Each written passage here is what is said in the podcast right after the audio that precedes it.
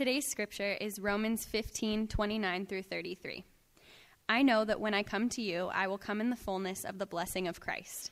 I appeal to you, brothers, by our Lord Jesus Christ and by the love of the Spirit, to strive together with me in your prayers to God on my behalf, that I may be delivered from the unbelievers in Judea, and that my service for Jerusalem may be accept- acceptable to the saints, so that by God's will I may come to you with joy and be refreshed in your company. May the God of peace be with you all. Amen. This is the word of the Lord. Please be seated. Good evening, Redemption Tempe. Um, before we get started here, um, anyone, if anyone needs a Bible, go ahead and raise your hand. We have people walking down the aisle who are able to give you a Bible. If you don't have a Bible, that is your Bible. Uh, if you do have a Bible and you take this one, we won't send collections after you, but you will be stealing from the church, so weigh that out. No. Feel free to take the Bible. Uh, my name is Jim Mullins. I'm one of the pastors here at Redemption, and um, it's a real gift for me to be able to lead us through this text today. Um, you might want to go ahead and put your finger in Romans 15, uh, verse 22. And uh, before I jump in, I have one last announcement that I want to make. Can anybody here tell me how many congregations we have at Redemption? Someone said eight. And that is true, but that right there is changing. We get to announce a new church plant coming um, in just a few weeks. Uh, Sean Myers, the guy who, who has come up on stage, he's preached here a couple times in the last few months. He used to be an intern uh, or a resident at Arcadia. He was at Tempe for a while. We get the privilege of sending him to Peoria to plant Redemption Peoria. So that's a pretty exciting thing. They're, they're, they're actually going to be meeting the second, the, the, the first week after the Super Bowl. Um, and they're going to be meeting at the Performing Arts Center. Uh, there's about 60 people who've been gathering as redemption communities over the last several weeks, and they will start meeting as Redemption Peoria pretty soon. So if you know folks in Peoria, especially people who don't have a church, uh, connect them uh, with us, and we can connect them to Redemption uh, Peoria. Uh, today we're going to look at Romans 15, verse 22, and then through 16, chapter 16 through verse 16. So it's a big chunk of scripture. I'm not going to take a really long time through it. Uh, but this is a rich, um, like every verse in Romans, it's inspired by God, it's rich, it can shape us, and it is, is it is profitable for re- rebuke and teaching. But when I first looked at this passage, my first thought was, oh man, how am I going to teach this passage? Because at first glance, basically what you're looking at here is Paul's logistics, his, plan, his travel plans, and a bunch of greetings to 28 separate people. And so I thought, how, what am I going to do to, to, to, teach this? It looked, it, if at first glance, it looked like it could be like an entry from Paul's travel blog where he says, Oh, I'm going to Spain, I'm going to Rome, I'm going to Jerusalem, or even an acceptance speech for an award where he says, I want to greet Urbanus and Tryphena and Tryphosa and all of those sorts of things. But really, when you look deeper at this passage, these passages that we tend to skim over, there is rich, life shaping truth in all of God's Word. And I think as we look at this passage today, there are at least three implications for how we participate in God's mission. Because what, what Paul is doing here is he's giving his travel plans and sending his greeting. And it's all details and logistics about his church planting strategy and the way that he participates in God's mission. So I'm going to give you those implications in a, in a few minutes, but first I just want to summarize and give you the big picture of what's happening in this passage. So, verse 22 through 29, this is really Paul's travel plans. Paul talks about going to two places primary, prim, uh, primarily. He's saying, I'm going to Spain and I want to go to Jerusalem, but on my way, I'm going to stop in Rome. He wants to go to Rome because he wants to be refreshed and have fellowship with this robust Roman church, this church that had been planted in this big, powerful city. And Paul wants to go there and have fellowship with them be prayed for by them, and to be sent off to Spain. And then what Paul says here is that his, the first place he's going is he's headed to Jerusalem. He's going from the Gentile churches in Asia Minor, and he's taking this offering and bringing it to Jerusalem.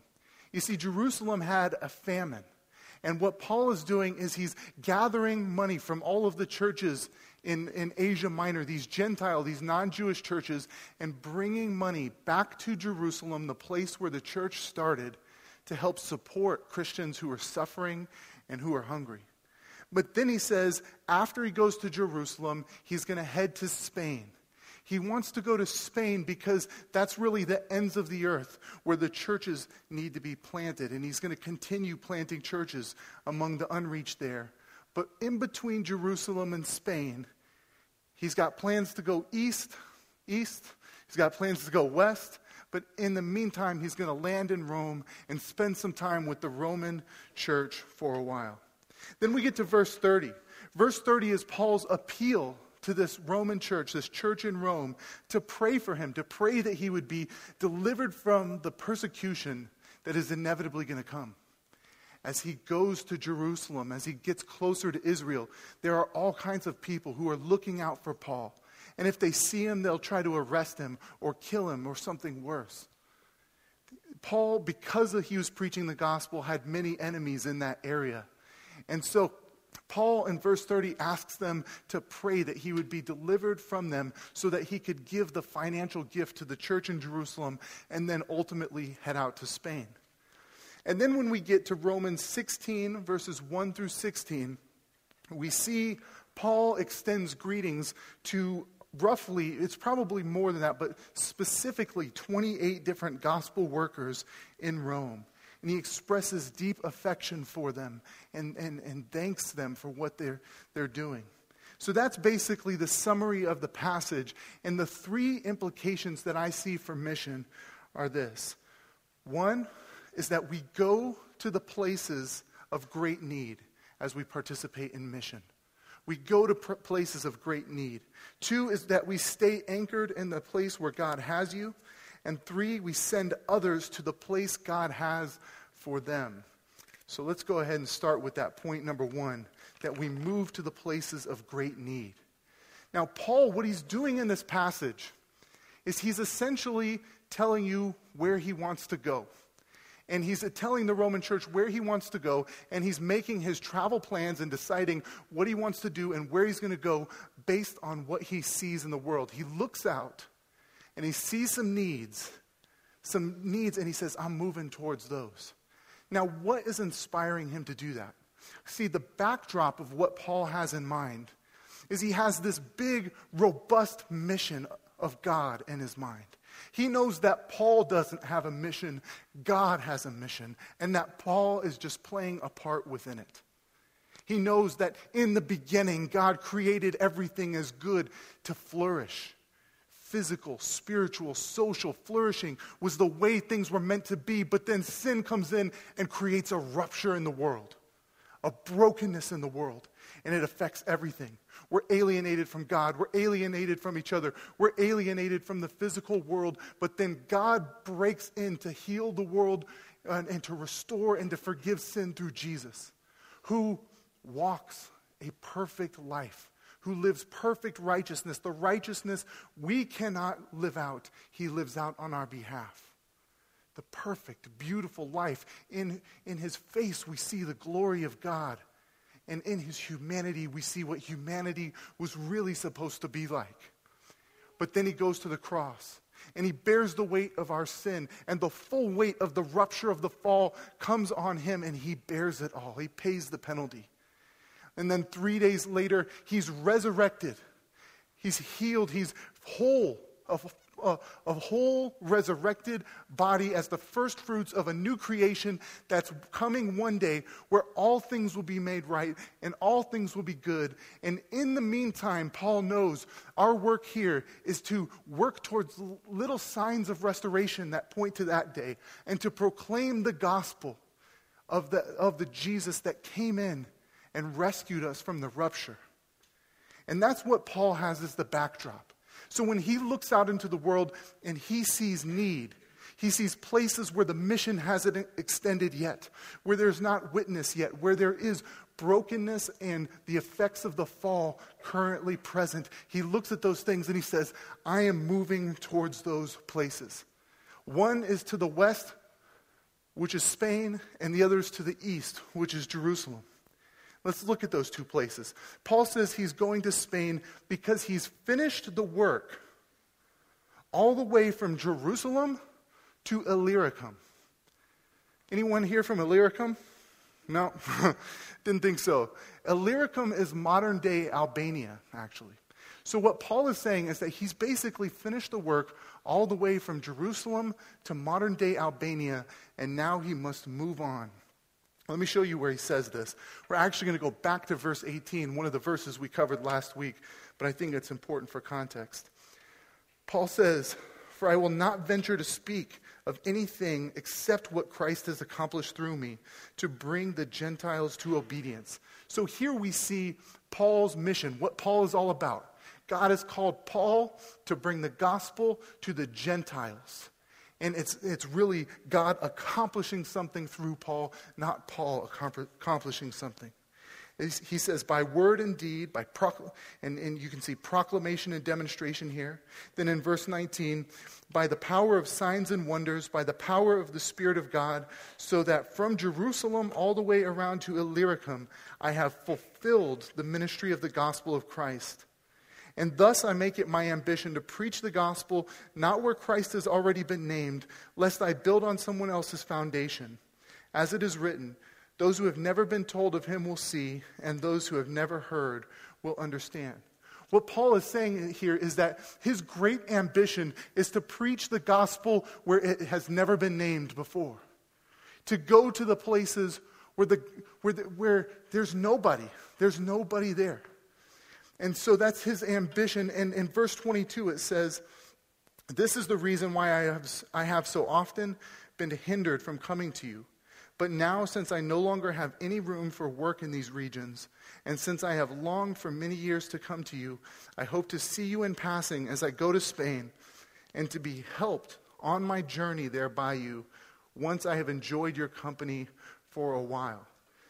Let me ask you this How is it that Paul can say that he has fulfilled his ministry? That, that he has no longer any work to do in that region? between Jerusalem and Illyricum, or modern day Albania, there's 1,700 miles. 1,700 miles, and Paul says, I have no work left between that 1,700 miles. If you were to try to walk, I got on Google and I checked out how long it would take to walk from Jerusalem to Albania. Any guesses out there? 50 days. That's a, that's a good guess. It's 557 hours.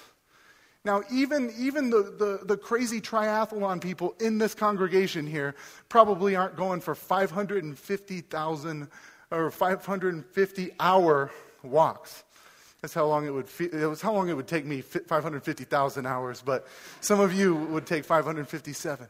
But if you can imagine getting at the end of a 557 hour walk, turning around and saying, from here to where I started, I have no room for any work. I've accomplished it all. I have fulfilled my ministry. And, and Paul is saying that. So, what is Paul saying? Is he saying that everyone's a Christian within that space? No. Is he saying that? Is he saying that um, that there's no no work for ministry for anyone to do? No. But essentially, what Paul's role was is he planted reproducing churches in areas where there was no church, where there was no witness. And it would be this small, fledgling church with a few elders who are appointed. And that church would grow and it would bear witness to the entire region. And when that church was planted, Paul would move on because he, he said that there are still places that have never heard of Jesus, still people who have never heard of Jesus. So I must keep going. And Paul had planted churches sufficiently through the, through the whole region of what is now Turkey and Greece and, and, and Eastern Europe. And he's saying, I'm moving on to Spain. I'm going to Spain was really symbolic of the ends of the earth in that time. And Paul said, I'm going to the ends of the earth to bring the gospel. but Paul, before he goes to Spain, he's going to take a detour in Jerusalem, which is like not a detour at all. It's completely the opposite direction. He goes east and he goes to Jerusalem. Why? In verse 25, he says, At present, however, I am going to Jerusalem to bring aid to the saints. For Macedonia and Achaia have been pleased to bring some contribution for the poor among the saints in Jerusalem. For they were pleased to do it, and indeed they owe it to them. For if the Gentiles have come to share in the spiritual blessings, they also ought to be of service to them in material blessings. So here's what's happening Paul hears about this famine in Jerusalem. He hears that people are hungry. The place where the church originated is, is struggling, and there's poverty. And so, what he does is he rallies up the Gentile churches. And he says, Listen, you have received the spiritual blessings that come from being a part of Israel's redemptive history and knowing as your Lord and Savior Israel's Messiah. You can share in the, in the physical blessings and the physical needs that they have as well. And the Gentile churches jumped all over it. And they gave money, and Paul was delivering that money to Jerusalem. But Paul, what he did is he looked out and he saw need. He saw physical need, that there were people in the world, there were believers, there were others who were struggling in the midst of poverty. And with both his trip to Spain and Jerusalem, what is he doing? He's looking out. It's not too complicated, it's not too mystical, but Paul looks out and he says, There's a need, there's something I can do about it, I'm going to move toward it. And I think we can learn from Paul here that this is what the church does. We open our eyes, and where we see need, we move toward it. One of, one of the most moving stories I've, I've uh, seen with this was I was once at a church service, and it was awesome. It was a church service about community, and it was, it was beautiful. Like, the sermon was beautiful. Everybody was singing with raised hands. It was great. And we were coming forward and taking communion. And my wife, I realized she had disappeared. Like, she was behind me, and then all of a sudden, she was gone. Like, who disappears during communion? Like, I was quite concerned what, what had happened. But she was gone, and I couldn't find her anywhere in the church. And what I realized is that the entire time that we were, that we were in this church service, there was a woman in the front row, and she was weeping. She was weeping, and my wife didn't just walk past her, but she saw her. And my wife, the, she does the way she does, had her arms around her, and they were crying together and they were praying together. And I realized that even though this woman was in the front of the church, hundreds of people walked past her and never even saw. And I was one of them. And what Paul is doing here is he has the eyes to see the need and he moves toward it. Another, another example of this in a few weeks, we've got a really great First Wednesday coming up. Seriously, it's probably going to be my favorite First Wednesday. I know that I always say that every first Wednesday is my favorite first Wednesday, and they all are. But this one really is my favorite first Wednesday. Uh, one of my dear friends, Jeremy Courtney, is coming out.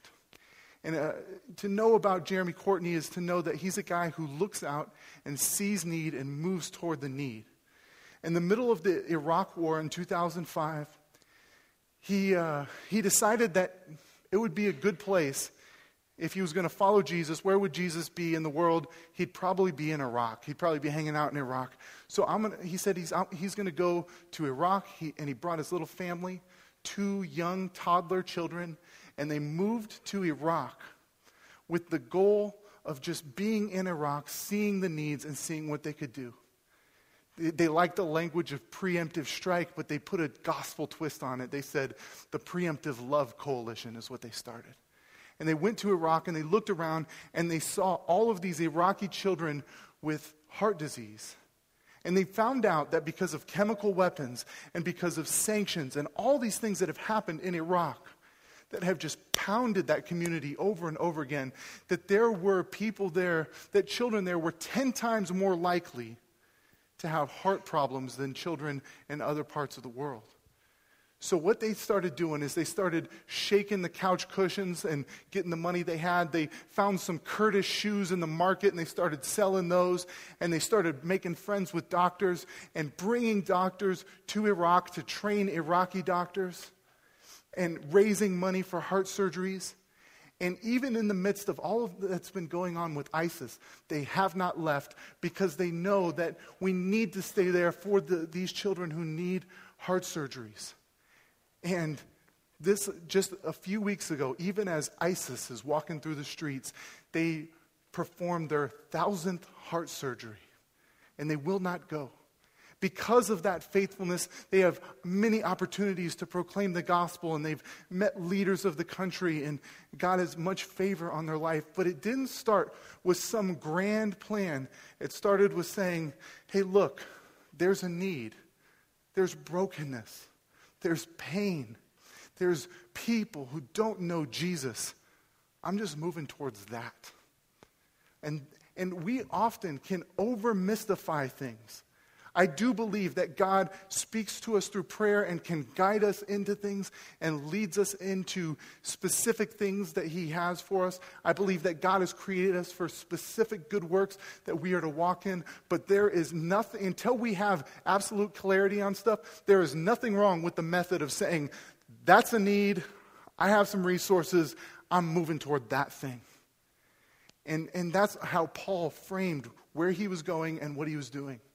One of the most beautiful things about this passage is Paul never makes it to Spain. So it's interesting that Paul, even in Scripture, it's written in Scripture, Paul intends to go to Spain. He believes he's going to Spain, but he actually does get arrested when he's in Jerusalem. And he eventually becomes a prisoner in Rome, and to our knowledge, he never even makes it to Spain.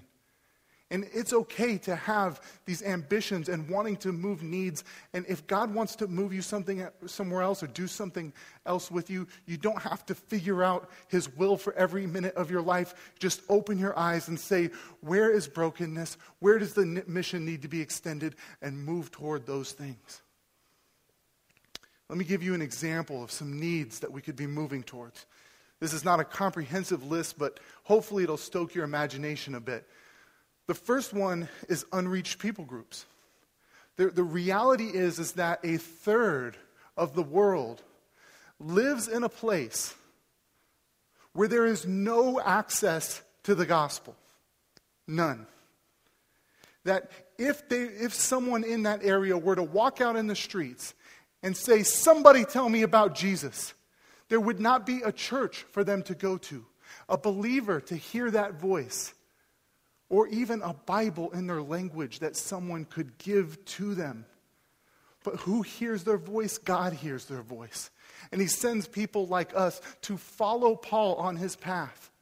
Who, as Paul went to Spain, we move, the church moves to those places and brings the gospel to the places where it does not yet thrive and exist and where there's not a witness to plant the church. So I'm going to be honest with you. One of my real prayers is that God would raise up people from this congregation who would go to uh, the, the Uyghurs of China or the Zaza in Turkey and to the people who have no witness as of yet.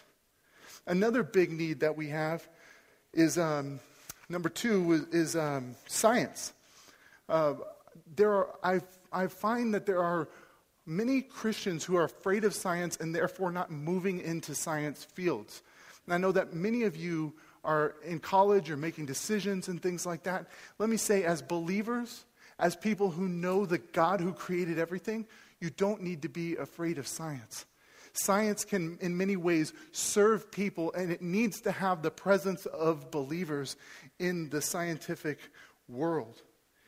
Abraham Kuyper, the famous Dutch theologian, said that when you do good science and you discover different things in the world, what you're doing is you're thinking thoughts after God. When God created something, you are thinking a thought that He once had in creation. And we need more believers in the scientific world.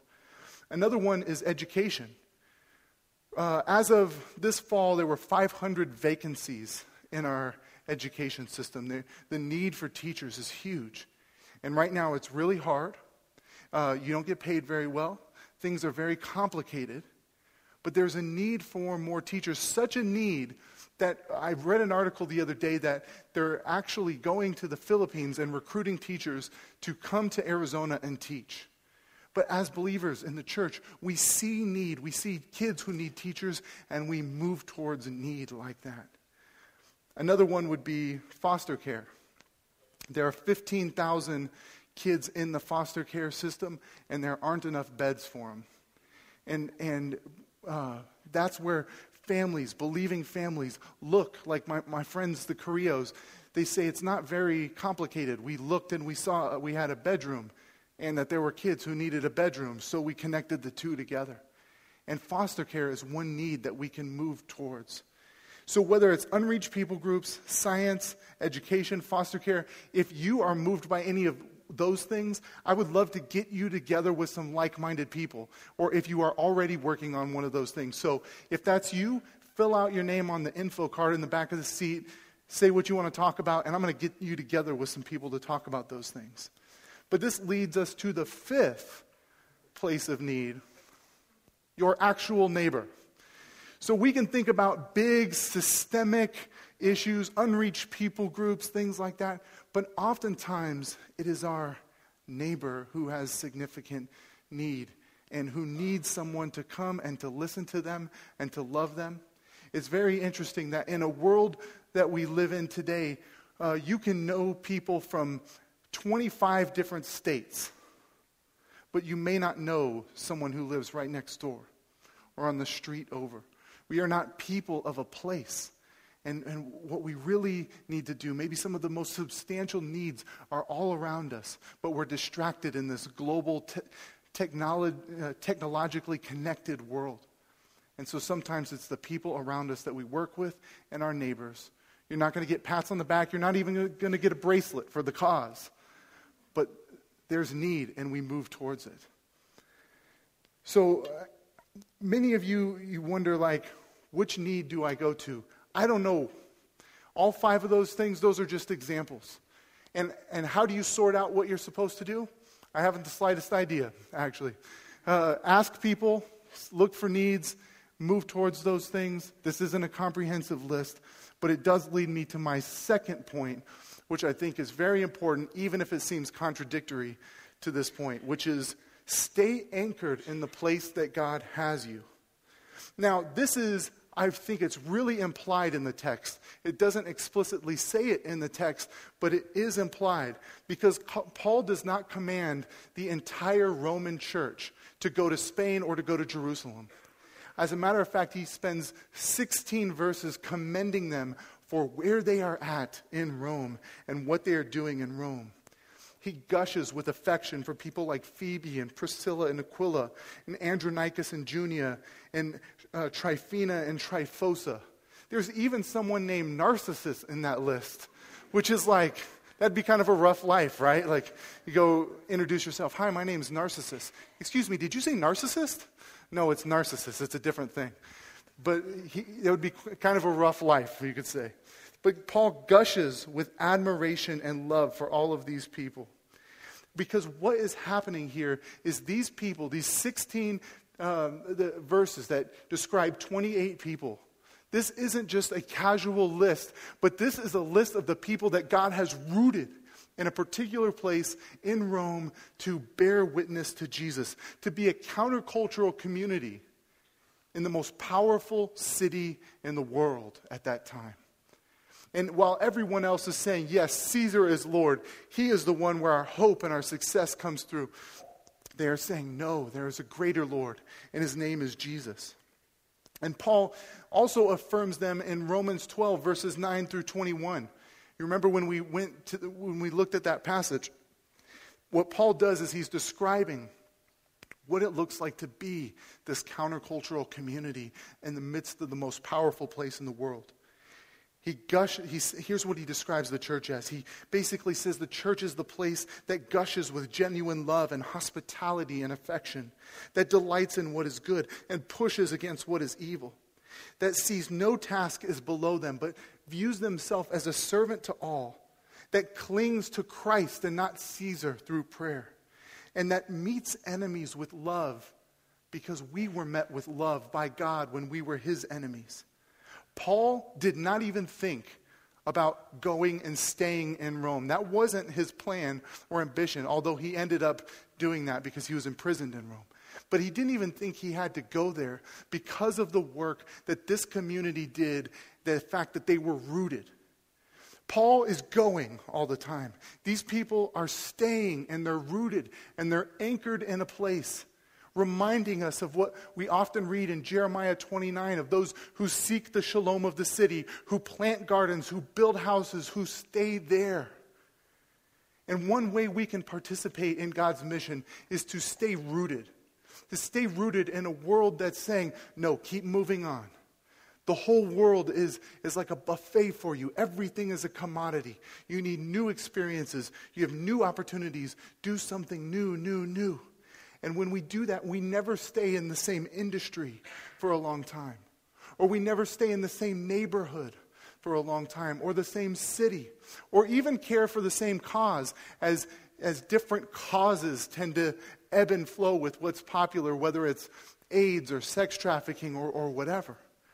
But, but basically, we need, it's hard in our day to be rooted and focused.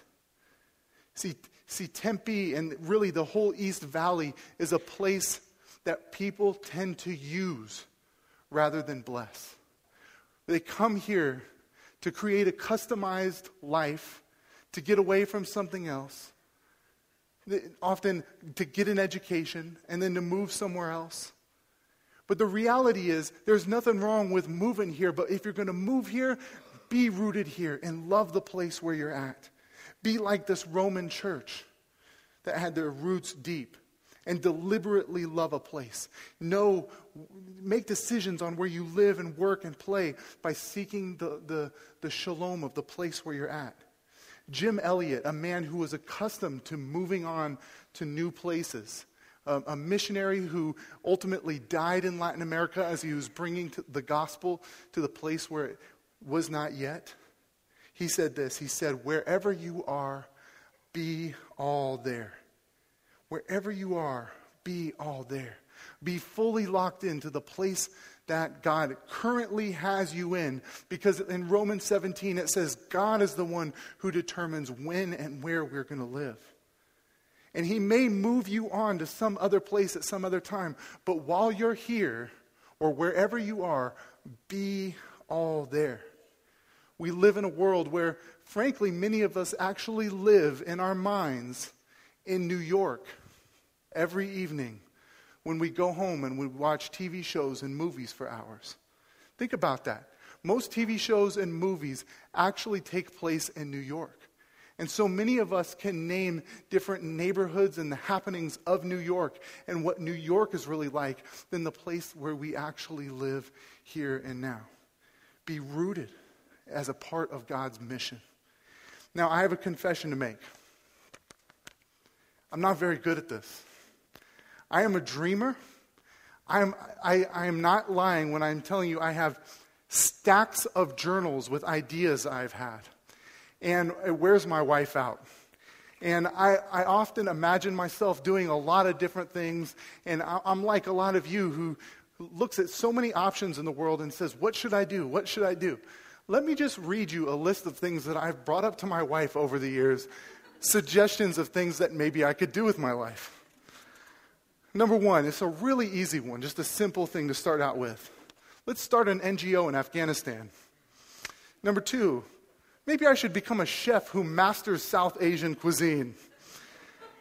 Number three, I had about a dozen web app development. I don't even know how to turn on my computer half the time but I wanted to be a web developer. Farmer in Morocco, English teacher in Saudi Arabia, a politician. I thought about it from a different, few different angles. A, a peacemaker in Cyprus, a basketball scout in Iran, start a food, tra- food truck with refugees. I wanted to be a spice maker. I thought that would be pretty cool to grind up spices and those sorts of things. Uh, I was proposed an idea to start a car dealership that would change the way that cars are sold, and it would be a nonprofit car dealership. In the, in, over the years that I've been married, I'm not kidding you, I've had no less than 50 executive summaries of businesses that uh, I've wanted to start. And over the years, I started a few, and I started a few nonprofits, but a lot of them have ended up with lists like this. And then, last but not least, I got to get this one in here. Maybe I should get in shape so that I can go play for the Cardinals and help them win a Super Bowl. So, you know you dream like this. We as Americans, we have so many options for us that actually, if we applied ourselves, we could do a ton of things. But because we know that we can do a ton of things, we end up not living in the place where we're actually at and rooted and caring about our local places. This really struck me a few years ago. It really hit me hard. Because what I was doing, I was, I was leading a nonprofit that I had helped start. I was sort of living my dream. I was involved with a lot of international issues, meeting well known people and being able to even share the gospel with them, was flying over all over the world, and it was going to DC and, and, and all of these different places, and it was pretty exciting, but then God stopped me in my tracks. We sat with a doctor as the doctor told us that our, our daughter was diagnosed with autism, and that if my daughter were going to thrive, I needed to make some changes in my life. Uh, we realized that I shouldn't travel as much and I shouldn't be involved with so many things. So I stepped back from the nonprofit that I had helped start. I stepped back from it. Um, and then, actually, at that time, I was working central ops for Redemption and was kind of floating between congregations and said, no, we need to be rooted in one congregation and simplify our life. And instead of meeting with these famous people, I got to meet with someone even more important, my little daughter and to really simplify my life and be rooted. And as I work in the garden and spend time with my sweet daughter, she has taught me something profound, which I think is important and true that there is glory and significance in the ordinary and insignificant. Because every place is Jesus' place that he declares as his. Every person is made in his image. And if we get the privilege of being in a particular place for a time and serving some image bearers, that is no light thing. That is important. That is good. And now I know that the trajectory of my life isn't probably going to correspond with the, the old dreams that I had. I'm probably going to be here in the Phoenix metro area, the trajectory for most of my life. This is the trajectory. I don't know what God's going to do. And I'm probably going to be in a, in a, uh, in a city that's not the most significant city. It's not uh, the great, powerful city of the world. But I'm going to be in a place, I'm going to have a, a, a fine job, a good job where I get to serve some people. I'll probably be like a backup pastor like I am now, like the Drew Stanton of pastors or something like that. And I'm going to do some good work. I'm going to get to serve some people. And one day I'll die and be completely forgotten about. No book, no famous thing that I started. But that is good and it is okay because I will have walked with Jesus. I will have walked with a sweet little image bearer of God named Eliana and been a part of a place that belongs to the King. And that is no small thing. And we, as in order to participate in the mission, we need people who are constantly moving to the places of great need and we need people who are rooted and anchored in a particular place. And in the course of our life, there will be times of going and there will be times of staying. You may be asking, how do, I how do I know which one I'm supposed to do? And I can't give you a clear, formulaic answer. Get around community, ask advice, pray like crazy, and then make a decision.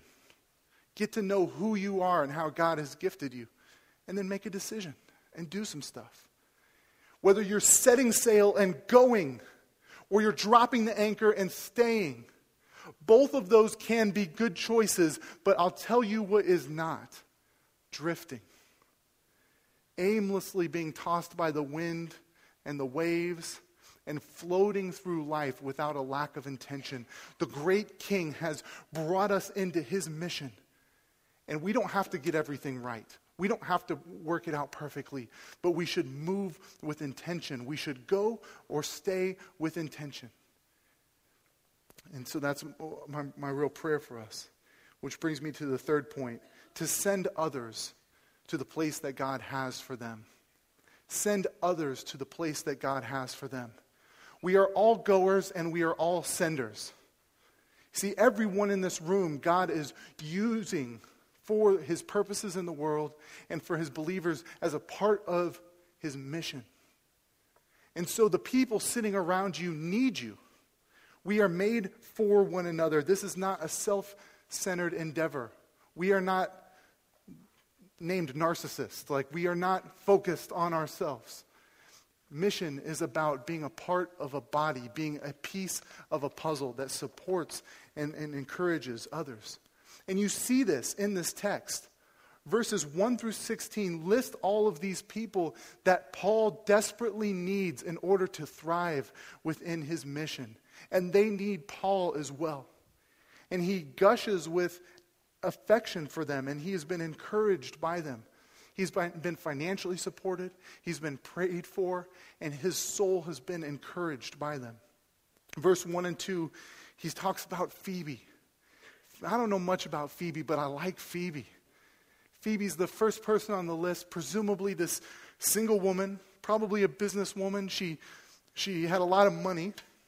And it says that she helps with the financial and logistical resources, that she was a patron of Paul and of many of the other saints. In other words, she had the financial means to really help their mission thrive, and she financially supported them in great ways. Uh, she was a servant. Verse, verse 3, Paul talks about Priscilla and Aquila, this sweet couple that he, he worked side by side with, making tents in Ephesus. They didn't have the financial resources then to fully pay for their, for their work. Uh, so they had to, to work with their hands and make tents. And they made tents together. And they planted the church in Ephesus. And uh, Paul says that, that uh, as they worked shoulder to shoulder, Priscilla and, and Aquila risked their necks for Paul. They actually put their life on the line for Paul. And then verse 7. There's a whole lot of people here, but verse 7 Andronicus and Junia. Here's, here's the cool thing about Andronicus and Junia it says that they had been in Christ longer than Paul. In other words, they had been believers since before Paul was even a believer. Presumably, they are uh, some of the older people in the church. And they had this reputation among the apostles that, that they were these uh, great people that served the church well and sent people well. You can imagine them with this grandfatherly and grandmotherly wisdom. But they weren't just giving wise words, but they actually suffered in prison with Paul and were with him in the time of need. And so, in this church, it's really easy for those of you who are over 50 to think, oh, the young people got it in the mission, but we need you as well. And Paul goes on to name all of these people that he needs for the mission. And then he says in verse 30, I appeal to you, brothers, by the Lord Jesus Christ and by the love of the Spirit, to strive together with me in your prayers to God on my behalf that I might be delivered from the unbelievers in Judea, and that my service for Jerusalem may be acceptable to the saints, so that by God's will I may come to you with joy and be refreshed in your company. Paul is saying, I need you. I need you to not just throw a few prayers out for me every once in a while, but to strive in your prayers for me. Because I'm going to a place where people, I've got a target on my back, and I need you to pray for me. And then when I get near you, I need to be with you and be refreshed in your company. I am coming to you with joy. I need to be refreshed by you. And we, as the church, are not individuals that are sent out, but we are a community that needs one another.